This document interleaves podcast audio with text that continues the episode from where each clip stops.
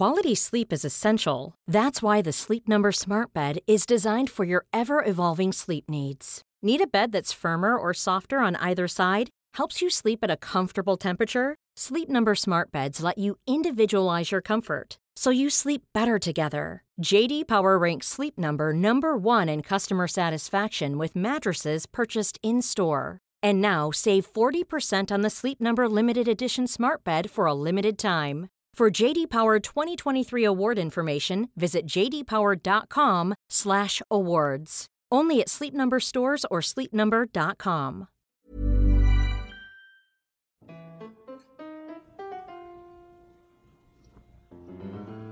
Hello and welcome to Rational Security, the Gobble Gobble Toil and Trouble edition.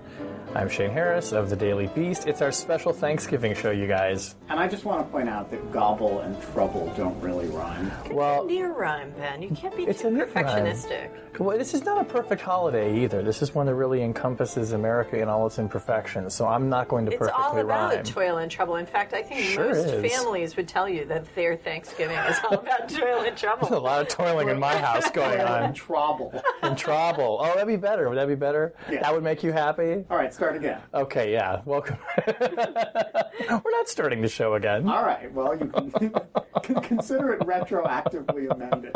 Because then people will be asking, what the hell is trouble? Yeah, that would be bad. You're right. All right. Um, you know those voices as always. My good friends Ben Wittes. Hello, Ben. Hi. And Tamara Cofman Wittes. Hello, Tamara. Hello, Shane. And we're joined by a special guest this week. It is Susan Hennessey, the new managing editor of Lawfare. Woo! Happy to be here. Welcome. It's so nice to see you. You. On this side of the uh, of the what do we call like the curtain, the public-private curtain. She has emerged from behind the veil. Exactly. secrecy. Are we allowed to say where you emerged from? We can talk about that. I think you are. A. U.S. government agency. A U.S. government agency. Three letters. Three letters in a big black box looking thing. Rhymes with Schmort Schmied. This is the rhyming edition. so how are things up at the Schmort? Susan's first tweet on coming out um, was excellent. I, I forget the exact words. Do you remember them? I think I said that we didn't have Twitter at Fort Meade, which is true, by the way. I literally have not been on Twitter. Um, Ever? I mean, since joining the agency, Wow. during my duration of the agency. Wow. And I asked what I missed. Uh, cat pictures, primarily. Uh-huh. Cat pictures from Belgium. In, in the specific, yes. Yeah. You're a Daily Beast article waiting to happen. Like, meet the NSA employee who's never been on Twitter.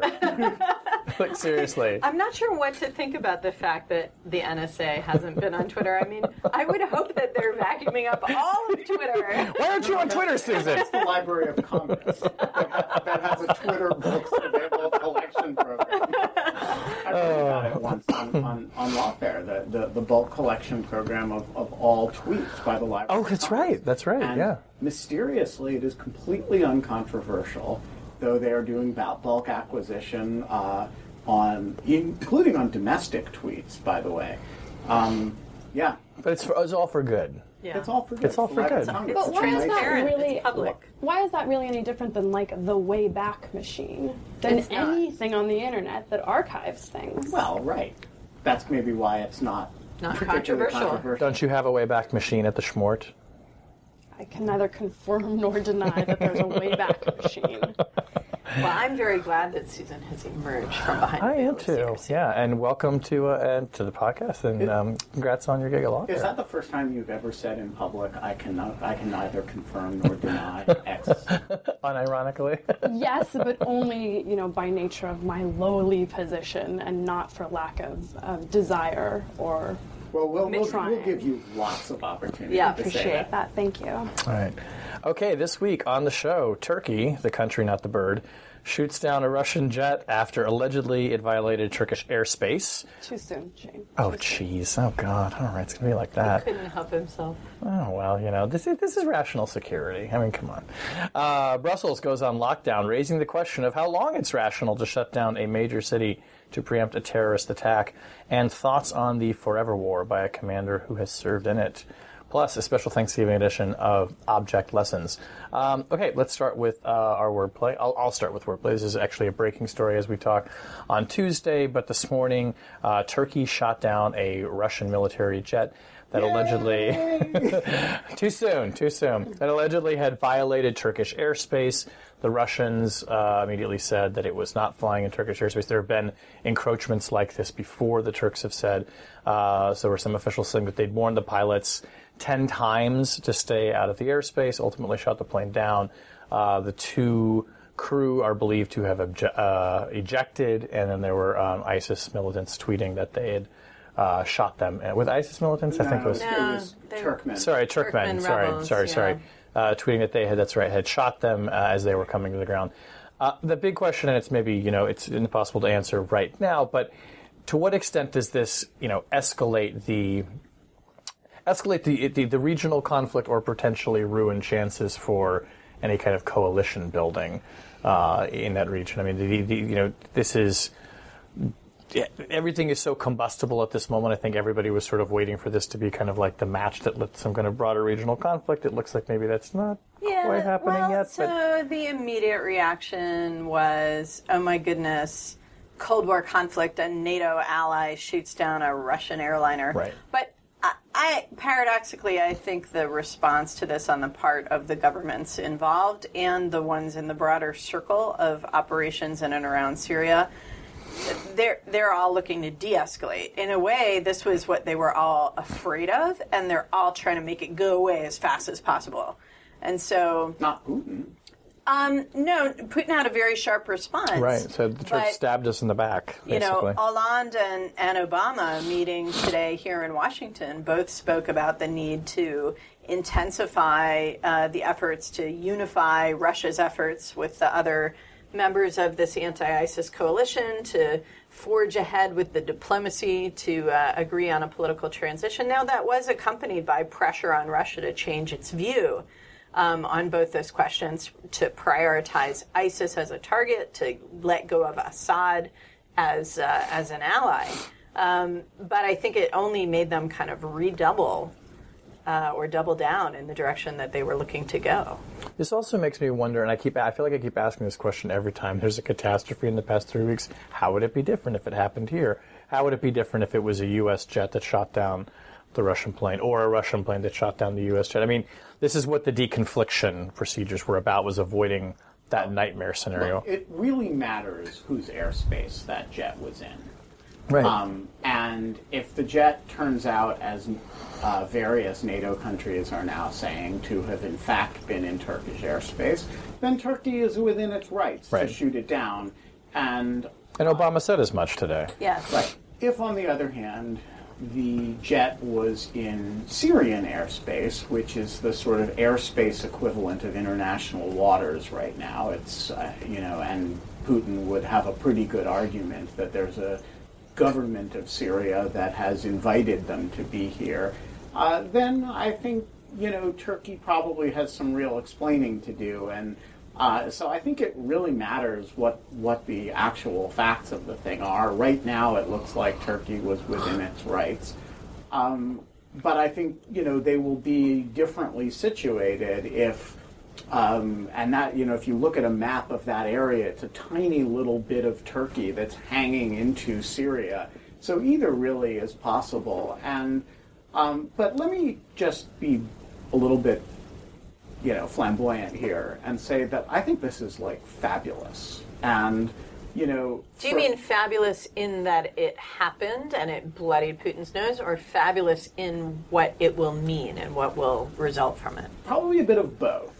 So Putin has been quite aggressive toward a lot of his neighbors, um, you know, and he has paid not a single military cost for it um, at the hands of any NATO country.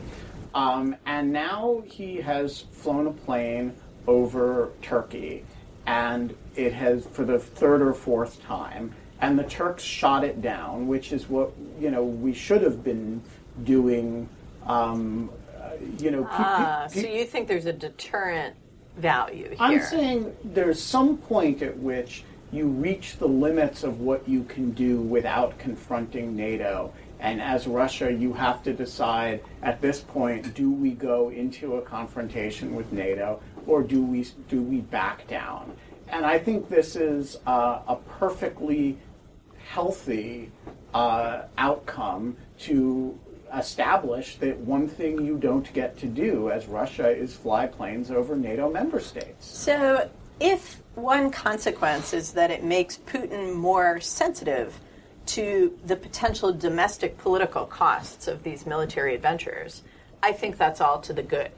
Um, but I think that there's another likely implication here, which I would describe as unhelpful, um, which is that uh, this scenario, what happened this morning, is precisely what all the critics of no fly zones have been warning about for months, mm. if not years. And, uh, and already, I think some of those critics are using this incident to say, well, if we had no fly zones, you'd have things like this happening every day. Um, and is that what we want? Do we want the United States to be in the business of policing these skies? Uh, we shouldn't go down that road. And so I, I think that in terms of the policy debate for the U.S. and, and its partners around how to deal with Syria and how to deal with civilian protection and the establishment of um, alternative authorities that are not Assad or ISIS, I think this is likely to have negative effects. But I do agree with Ben in terms of uh, the positive signaling aspects of this for Putin. I think over the past, really since Paris, um, he's felt a little bit like the belle of the ball, right? The French had sort of signaled that they viewed Russian participation um, in a political solution in Syria as critical. Um, you know, there was talk about, uh, you know, sort of coalition building with the U.S even the security, the UN Security Council resolution sort of indicated that Russia might have, might be able to really set the terms of what that political solution might look like. You've had some sort of weak pushback, right? So Obama doubling down on the notion that, um, you know, uh, a non-Assad future is the only future for the United States, but really there's sort of you know, relatively low-level pushback there. Um, blowing a plane out of the sky is a, is a pretty firm statement. Mm, um, yeah, so, I would agree with that. While dramatic, um, I, I, do think that sort of it, it, sets a very firm limit in terms of uh, sort of uh, explaining to Putin how far mm. people are willing to go and how much they're willing to tolerate in order to uh, gain his cooperation in the fight against ISIS.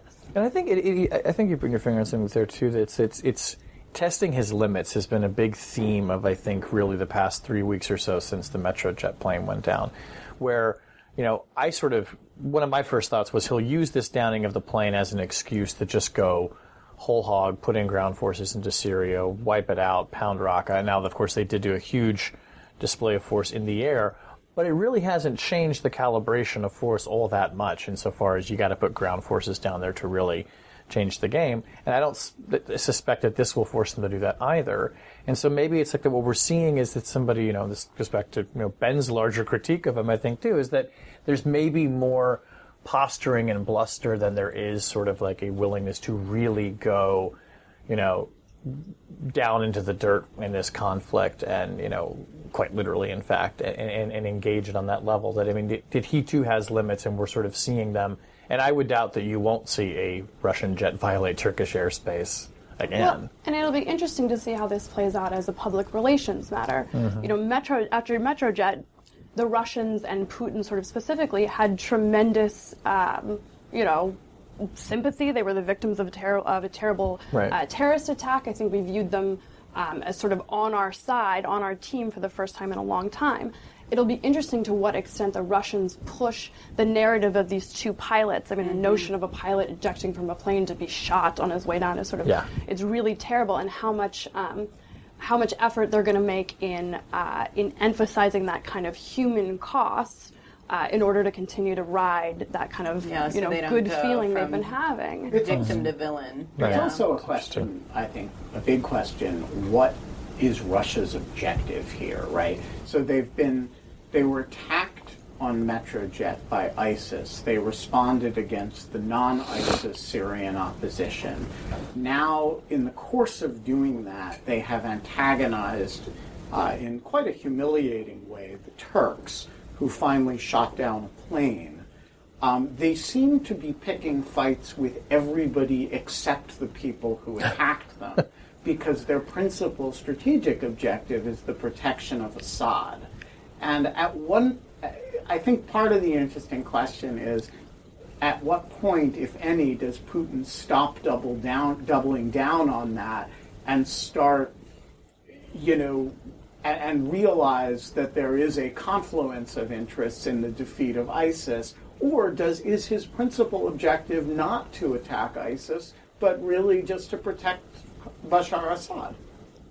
We will see. And, you know, there's also the question of to what extent is all of this muscle flexing about domestic politics for Putin? Um, Yeah, in which always, case, I think, Shane, you might be right that this is more bluster than determination. Plays well back home. And of course, my offer to Putin still stands. Yeah. And we look forward to his response to your challenge. He's a little busy right now. Yeah, you know, I did propose on Twitter this morning that he and Erdogan settle this in single combat. Oh, like Erdogan could be your proxy. No, You no, know- no. I'm, I, Erdogan, Putin will take Erdogan. Has Oh. anyone seen Turkish wrestling? Uh, no. Pretty serious. It involves a lot of oil. Oh my. Goodness gracious. Don't get too flustered, Shane. Shane's already looking it up on the YouTube. You like gladiator movies? All right. Uh, ben, let's move on to your uh, wordplay. Um, little commotion in Brussels this week. Yeah, so here's my question. I just want to throw this question out on the table. You have a major European city. You have good intelligence apparently suggesting an imminent attack. You shut down the city, the attack doesn't happen. You shut down the city for a second day, still no attack.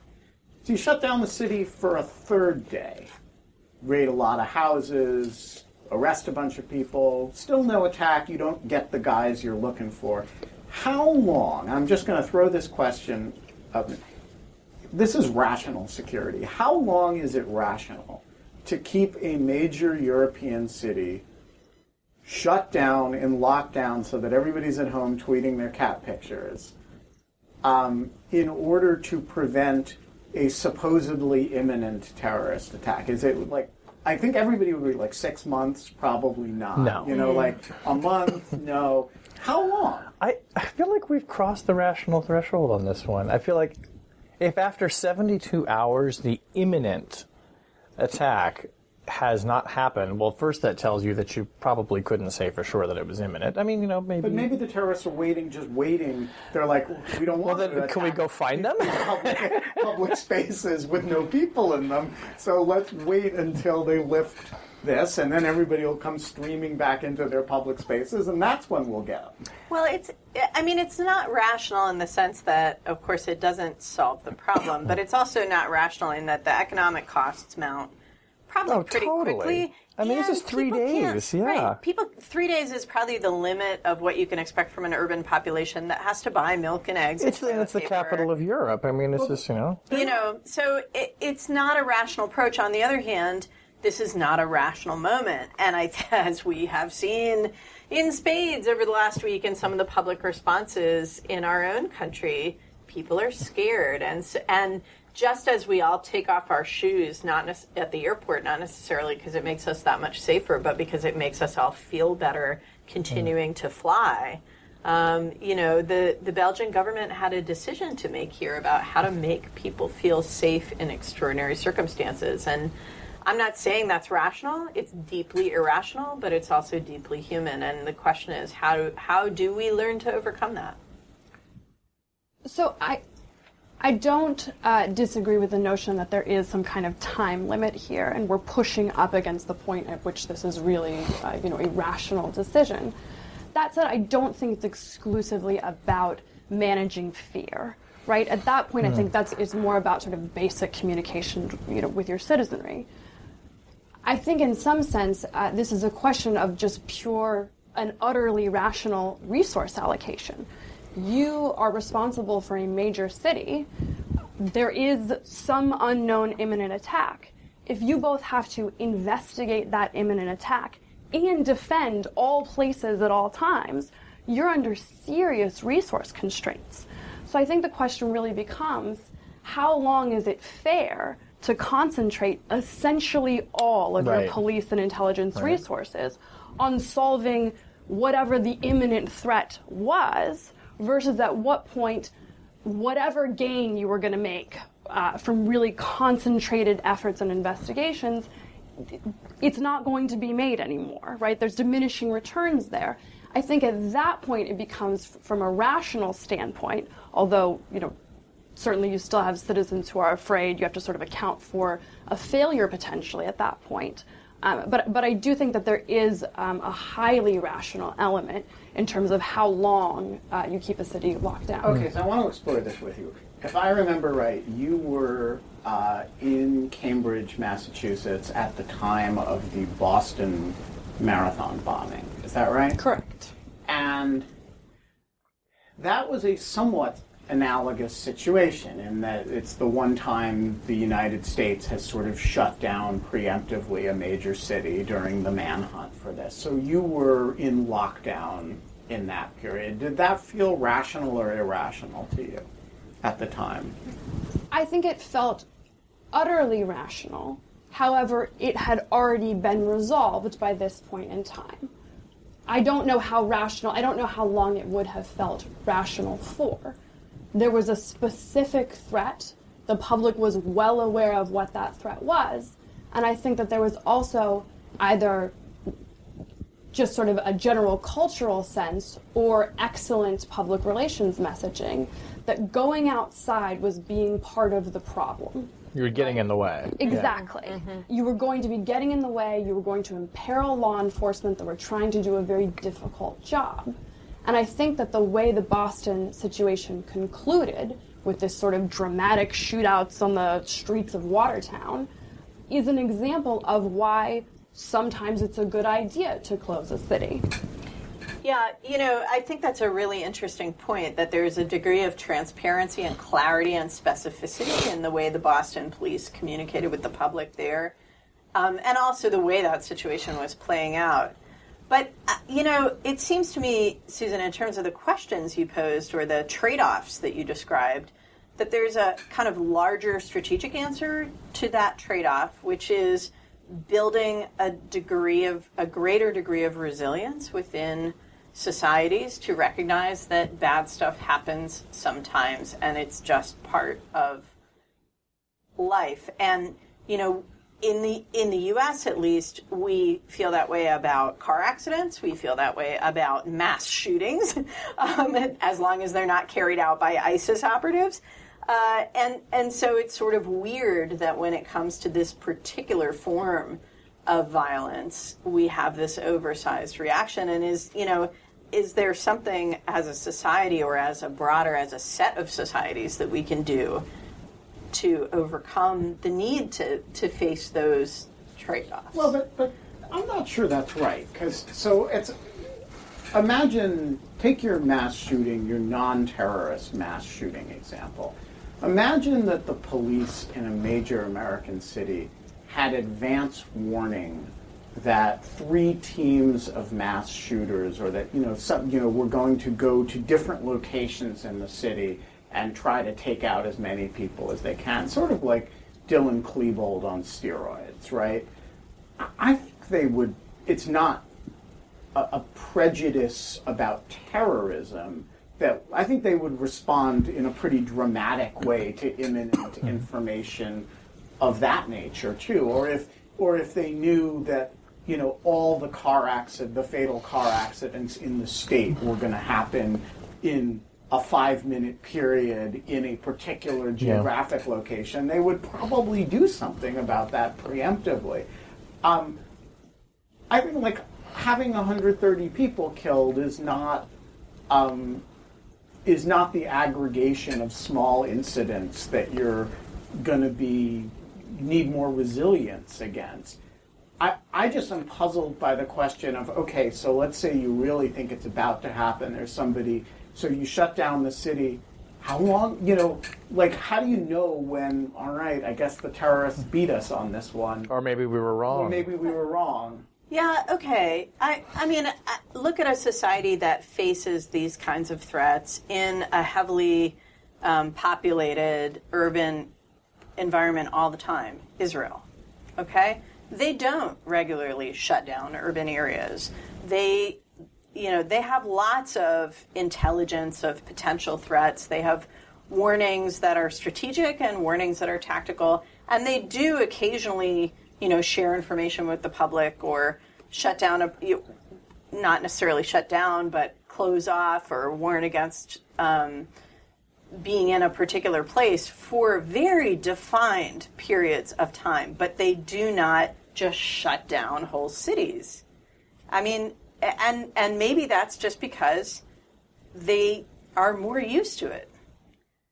I guess the only thing that I, I think, last thing I would say on this, me personally, is you know we're forever, we're forever criticizing intelligence agencies for not having specific enough, you know, intelligence to prevent an attack. I suppose in this case, if they had even a whiff of somebody with a suicide bomber loose in Brussels and they didn't overreact, they might be accused of underreacting, right? Sure. So I mean, this, I mean, not to say that this is all CYA, but it seems that there's to some degree probably an element of that.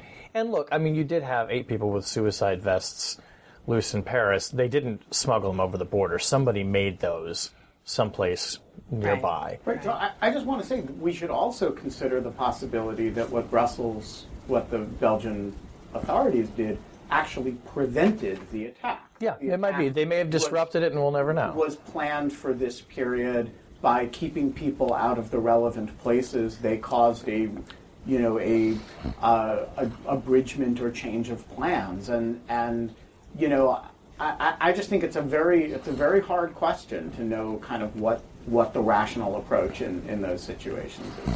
But I think part, you know, resiliency is learned by any city, by any organization, by any organism. And so I don't think that it's fair to sort of to categorize this response as sufficiently resilient or not sufficiently resilient because this is sort of the first time for this particular city. I think that whenever uh, you know discussions of built-in resiliency and long-term resiliency really good at the notion of a society that understands the rules, they understand the appropriate response, and unfortunately, part of that is just about having the memory, The Uh, learning. exactly. More terrorist attacks so we can learn. There's a recommendation for you. Boy, which life is all about learning. It's all about learning. Uh, tomorrow, um, Admiral Bill McRaven, the man who got Bin Laden, some might say, yes. uh, had, had some words this week, and people had some words for him. they did indeed. So I spent uh, the end of last week out at the University of Texas at Austin for uh, an annual national security conference convened by their Clements Center and Strauss Centers on national security and international security, respectively. And uh, Admiral McRaven, who's now the chancellor of the University of Texas, um, was the keynote speaker. Uh, he gave a very especially at the end of all of these awful events over the previous week, a very down speech, a very sober speech. But a, um, he he started out by saying that, uh, you know, he's speaking to this audience of students and professors, and he thought it was important that we all understand that we're engaged in a generational struggle that he was part of, and that he expects kids today will be part of when they are adults. Uh, and this, what is the struggle? Of course, it's the war on terrorism. Um, and uh, he said it's a generational fight. We have to just keep going. Continuous action, direct action, take it to the enemy. If we don't do it there, then we shouldn't be surprised when the barbarians are at our gate, he said. Um, Wow, sounds and like we- Michael Flynn. yeah, and we have to be ruthless and determined and persistent, and we have to be willing to put ground forces in Syria. He had a lot of other tough things to say on this subject, but I think it was the overarching framework that really struck me. Now, I'll, I'll get to what others had to say to him in a moment. But his remarks contrasted very powerfully with remarks by one of the panelists in the session just before he spoke. Um, and this was, you know, somebody with a, a strong background in, in security and intelligence who warned against um, the United States embracing counterterrorism as its central focus in its foreign policy in the Middle East or in its military strategy writ large. And this panelist warned against the forever war. Um, which was precisely what McRaven was saying we have to just recognize is our fate. Um, so I thought this was a, an incredible contrast, and I think it poses a pretty fundamental question. Obviously, nobody wants a forever war. Uh, McRaven was arguing that American leaders need to stand up and explain to the American public that they're in a forever war and they have to suck it up. Um, do you think that that's where we are? Geez, it feels like this week, past two, three weeks. Well, I hear a lot of people saying exactly that, except I don't hear the I don't hear the president saying it, but I hear more and more officials saying it. Um, I don't I don't like this idea. I guess of, of, where I object to sort of getting into the idea of war is that war connotes an element of sacrifice by the civilian population, and there is very little of that that has gone on in the United States. I mean, putting aside obviously the people who served and died, putting aside civil but some losses would of say civil that's liberties. because we haven't been fighting seriously enough. Well, if what Bill McRaven is proposing is that you know we send hundreds of thousands of ground forces and then start drafting you know teenagers and young people to go fight, then yeah, sure, I suppose there'd be a forever war.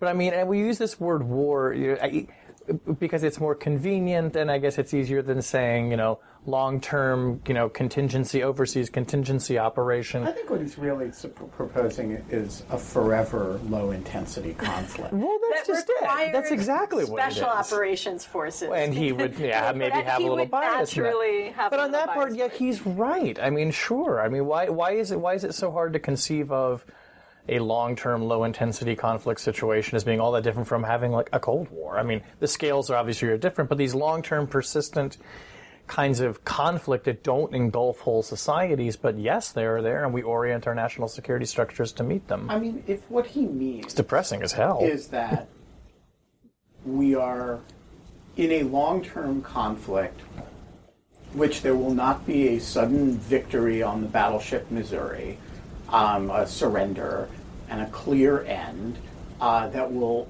sometimes, but not always, over a long period of time, involve the persistent use of military force as well as covert operations and other authorities, then of course he's right. And that's what responsible observers have been saying since 9 11.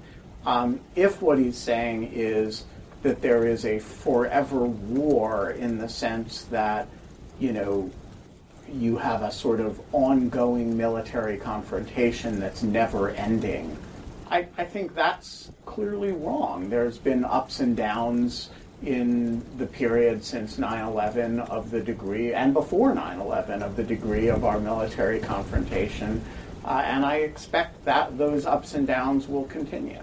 So I, I need to clarify, he did not use the phrase forever war. It was the speaker on the previous panel that did. Um, but I, I do think his vision goes well beyond a low intensity conflict. In fact, he was arguing that we need to steel ourselves to invest whatever is necessary, even including ground forces in Syria if that's necessary, along with others, et cetera, et cetera. Um, so it's it is somewhat different from the kind of World War IV framework that say Eliot Cohen laid out, you know, some years ago, and that I think is going to what what you were saying. Ben. But, but sort of look, the, to the extent the definition of insanity is doing the same thing and expecting a different result, that's not a heartening response from McRaven, right? If uh, terrorism is a problem to be solved, hearing that, you know, storied military commanders' solution is just to keep doing what we've been doing for many, many generations, that feels clearly wrong. To the extent that he's saying terrorism is not a problem to be solved, it is not a single thing of which, you know, we can sort of conquer in a single, you know, swoop. I think that is reasonable, but I don't think that sort of inexorably leads to the conclusion that therefore we're in it forever or we're in it until our children's children figure out a solution. Look, I, think ultimately the point is that I expect strategic thinkers and strategic leaders to be moving towards some kind of solution. And it's always disturbing to hear the people that you think would be the best at that say, eh, Yep. give it another 50 years. Right.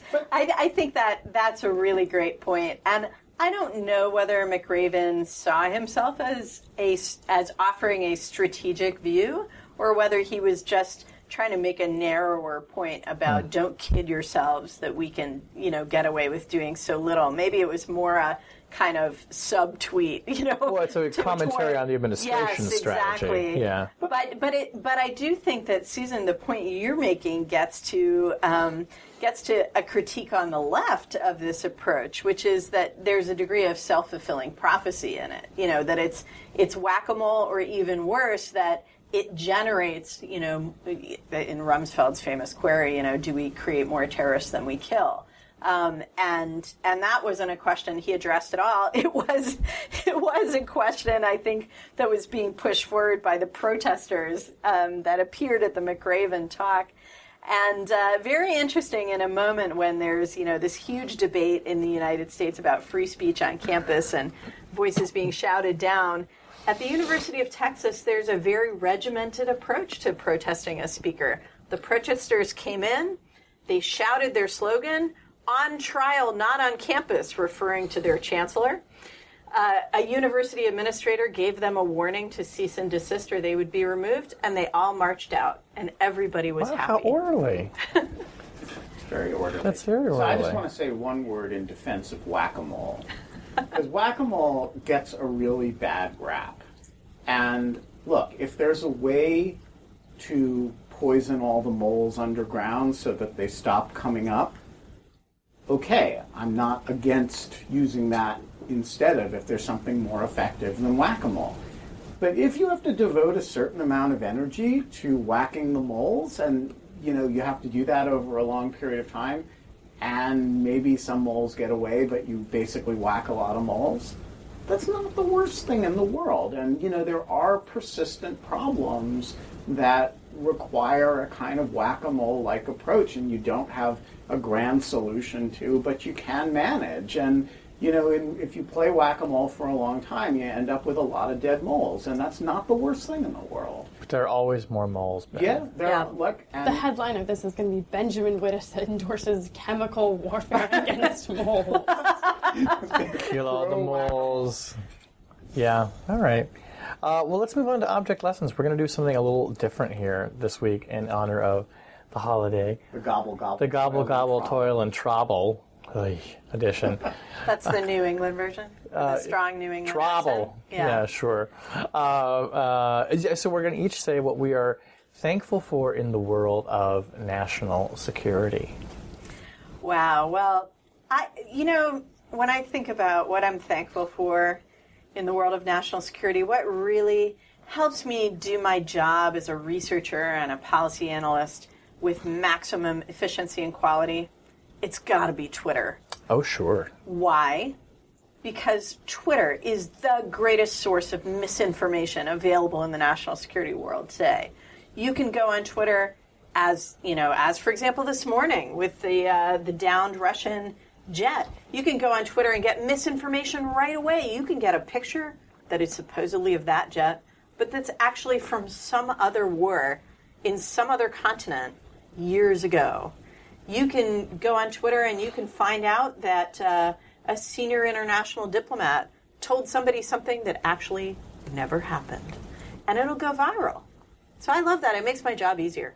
I think Twitter should be a non sponsor of the podcast. Twitter is uh, this this week it's non-sponsored. This And- week, rational security is not brought to you by Twitter. It is also not brought to you by ISIS recruiters on Twitter, and it's not brought to you by ISIS trolls on Twitter. Yeah, definitely. Uh, okay, I'll go. Should I go next? You Sure, wanna go ahead. Uh, so I think I'm going to say I'm thankful for Edward Snowden. Oh man, Shane, did you have to go there? I did. I did. You know, two years ago, I was just a mere national security reporter who had written a book about the rise of surveillance in America and the National Security Agency. Just a humble farm boy. Just with a humble farm tell. boy with a story about secret programs and collection of personal data And who cared? and all of that. And then Edward Snowden came along and just completely fact checked my book, and I'm so grateful for it. This podcast is not sponsored by Edward Snowden, nor will it ever be. yeah, I, I think Snowden did some other things for you. he did. I He, have he guaranteed that you job security. you will have job security for the next quite a few quite a few years because I and I have to say and I will say in all seriousness I I would not have predicted that still this this far in we would still be talking about not just the, the the things that he brought up but him as a protagonist in this and I think that's you know I'm not making a judgment about that I just think that's just remarkable It's impressive that he remains the center of his own it, story. it's it's a it's it's a very impressive thing so but uh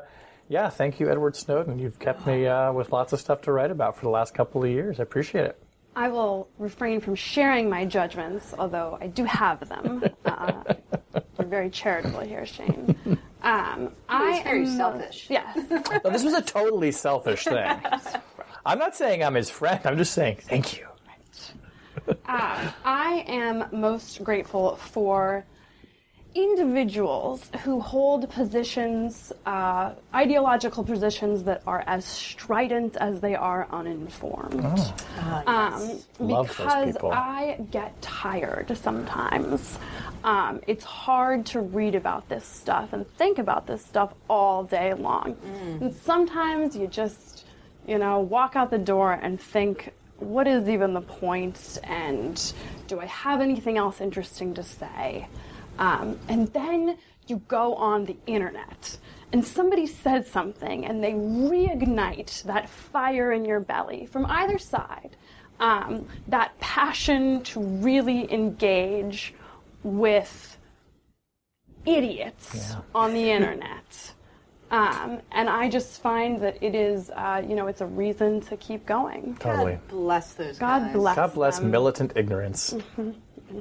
So I um, am thankful this year for brutal dictators of all stripes. Oh, they've been very good to you. um, because you know sometimes uh, in my line of work you know people kind of confuse me with an authoritarian because i believe in you know relatively robust in the democratic context governmental authorities to protect national security interests and it's really good to have the uh, people out there to show what real authoritarianism is like.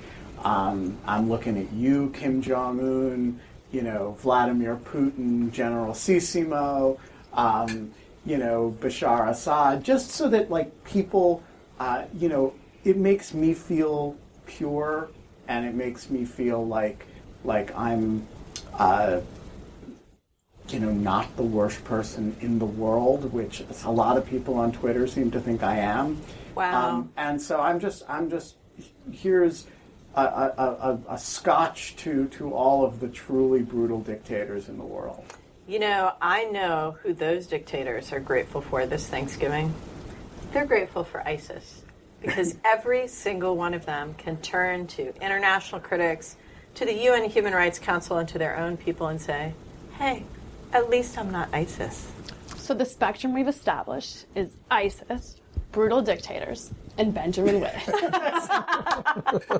Congratulations, Hannah. Congratulations. Round of applause for Ben. Pretty far along that spectrum. We should all be more like Ben. Yeah. We really should. Let's move down the scale toward Ben.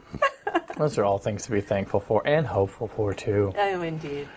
Well, that brings us to the end of the podcast. Rational Security is a production of Spaghetti on the Wall Productions. You can find more links to show pages and past episodes at spaghettionthewallproductions.com.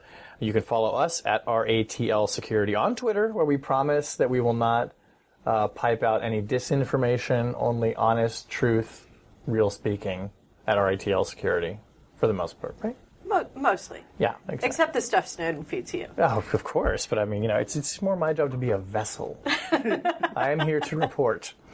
Uh, you remember when you download the podcast, please, please, please leave us a rating and comment. That's a great way to spread the word about the podcast. The show is edited by Jen Howell. Our music is performed this week by. Sorry. This is so dumb. He can't even say it without laughing. Erdogan and the Turkey war drumsticks. so terrible. It just came to me and I was like, I'm doing it. I'm Sounds just gonna Edward say it. Edward Snowden and the brutal dictator. Oh, that's so oh. easy. I like four drumsticks. That's so bad. That really is one of the worst ones. I'm so proud of how terrible that was. Wow. Yeah. Oh, definitely. Sophia ever listens to this. She probably stopped listening around about episode two. but she still performs our music, Sophia Yan, as Thank all of you, our other- Sophia. We're thankful for you. We're thankful for you, Sophia. Uh, and we're thankful as well for Susan Hennessey being here this week. Thanks again. And for our you. Thank you for having non-sponsor, and for our non-sponsor Twitter. Uh, and we hope you'll come back again. Uh, on behalf of my friends Ben Wittes and Tamara Cofman Wittes, I'm Shane Harris. We will talk to you next week and have a happy Thanksgiving. Thanks for listening.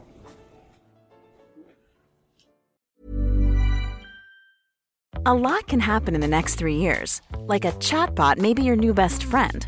But what won't change? Needing health insurance. United Healthcare Tri Term Medical Plans are available for these changing times. Underwritten by Golden Rule Insurance Company, they offer budget friendly, flexible coverage for people who are in between jobs or missed open enrollment. The plans last nearly three years in some states, with access to a nationwide network of doctors and hospitals. So, for whatever tomorrow brings, United Healthcare Tri Term Medical Plans may be for you. Learn more at uhone.com.